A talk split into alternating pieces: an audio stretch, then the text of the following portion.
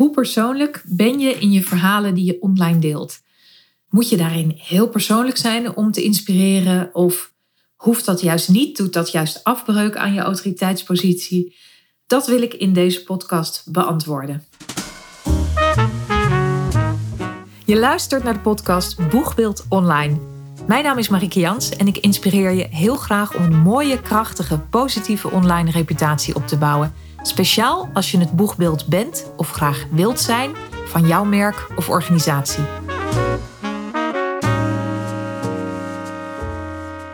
Allereerst geloof ik niet dat er een one size fits all is als het om persoonlijkheid gaat.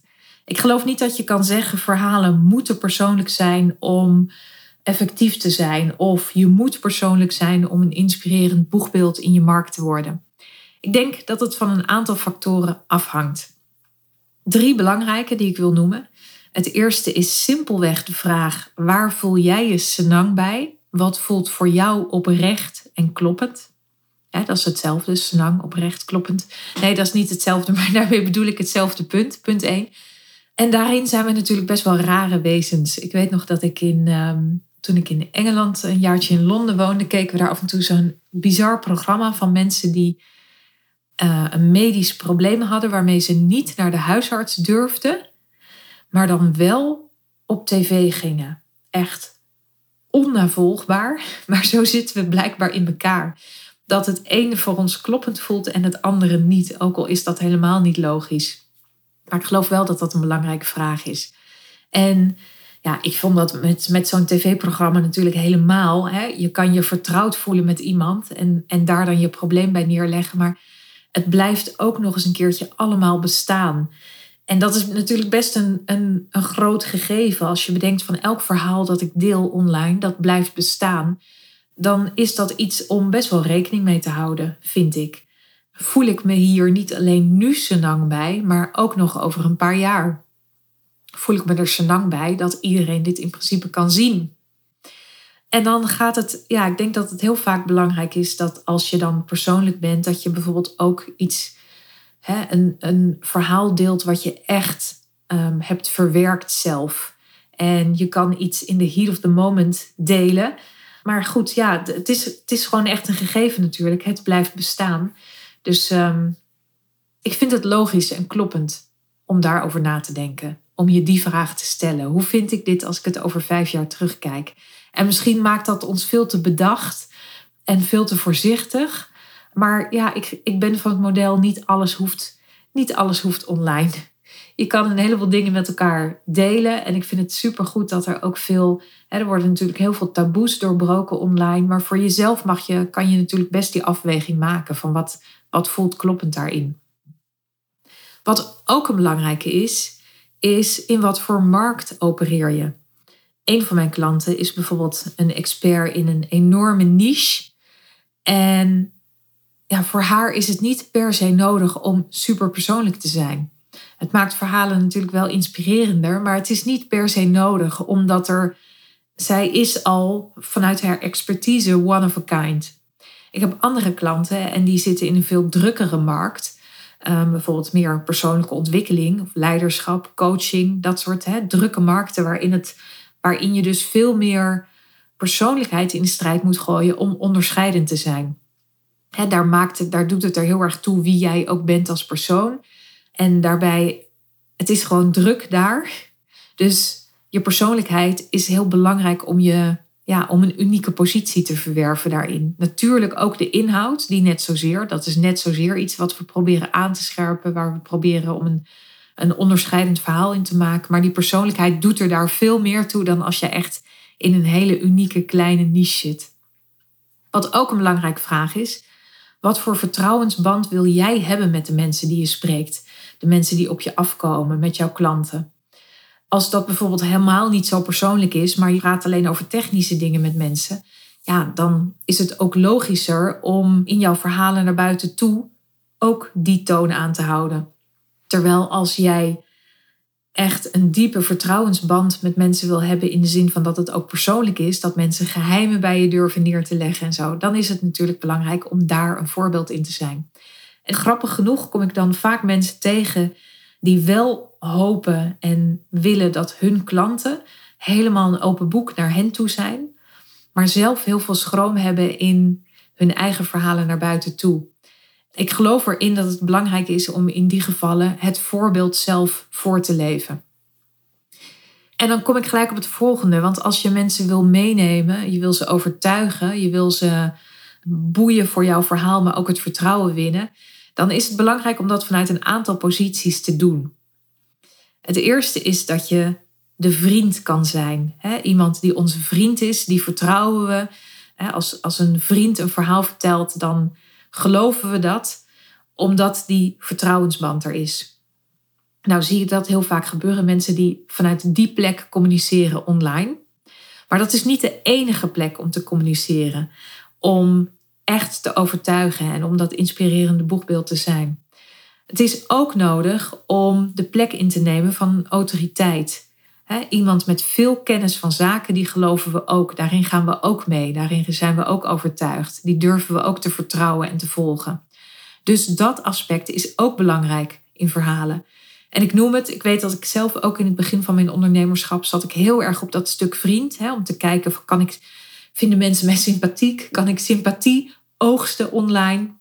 Dat soort verhalen doen het ook vaak goed. Verhalen waarin je persoonlijk bent, waarin je je kwetsbaar opstelt. He, dan krijg je veel likes, krijg je veel hartjes, veel reacties. Maar het is, er is meer nodig dan dat om ook ervoor te zorgen dat mensen ook daadwerkelijk met je in zee gaan. Dat ze iets bij je kopen, dat ze iets met je gaan doen, dat ze met je willen samenwerken. Daarvoor is die plek van autoriteit ook belangrijk. Dat jij vanuit jouw expertise echt een voortrekkersrol neemt. En laat zien welke kant het opgaat of wat er belangrijk is. Dat je vanuit die plek vertelt. De derde plek, naast vriend en autoriteit, is ook nog voorbeeld. Als mensen in jou zien dat jij het voorleeft, dat jij al iets doet wat zij ook zouden willen, dan gaan mensen ook met je mee. En dat is ook nodig om mensen te overtuigen, om ze mee te nemen, om dat vertrouwen te wekken. En in de ideale situatie wissel je tussen die drie rollen. Die wisselen elkaar af en die komen alle drie naar voren in je verhalen. Dus vriend, autoriteit en voorbeeld.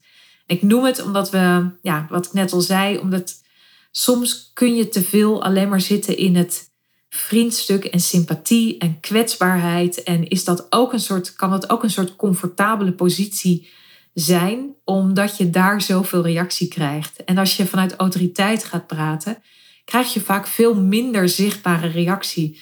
Maar het is minstens even belangrijk in verhalen. Als je vanuit die drie plekken communiceert en je wisselt dat met elkaar af, dan krijg je je verhalen natuurlijk heel veel mooie gelaagdheid. Wat je in ieder geval niet wil, is dat mensen het gevoel hebben dat jij je kaarten op je borst houdt altijd. Of dat je alleen maar uh, vanuit je functie communiceert, want dan wordt het ook heel inwisselbaar. He, dan, dan kunnen jouw verhalen net zo goed van een ander afkomstig zijn. En dan wekt het ook natuurlijk heel erg weinig vertrouwen als mensen het idee hebben dat jij niet laat zien wat er speelt. Dat He, dan zit je transparantie in de weg en daarmee is het lastiger om jou te vertrouwen. Dus dat zou ik in ieder geval ja, wel nastreven in verhalen. Dat je wel een inkijkje durft te geven in jouw gedachtenwereld, in jouw gevoelswereld. Maar dat hoeft niet altijd heel groot en meeslepend te zijn. Dat kan ook zitten in kleine voorbeelden. Een tijdje geleden hielp ik met het maken van een bericht voor iemand die een hele hoge plek kreeg bij een grote financiële instelling. Nou, daar moest een bericht naar buiten toe over uh, het accepteren of het, de trots over, dat, uh, over die nieuwe plek.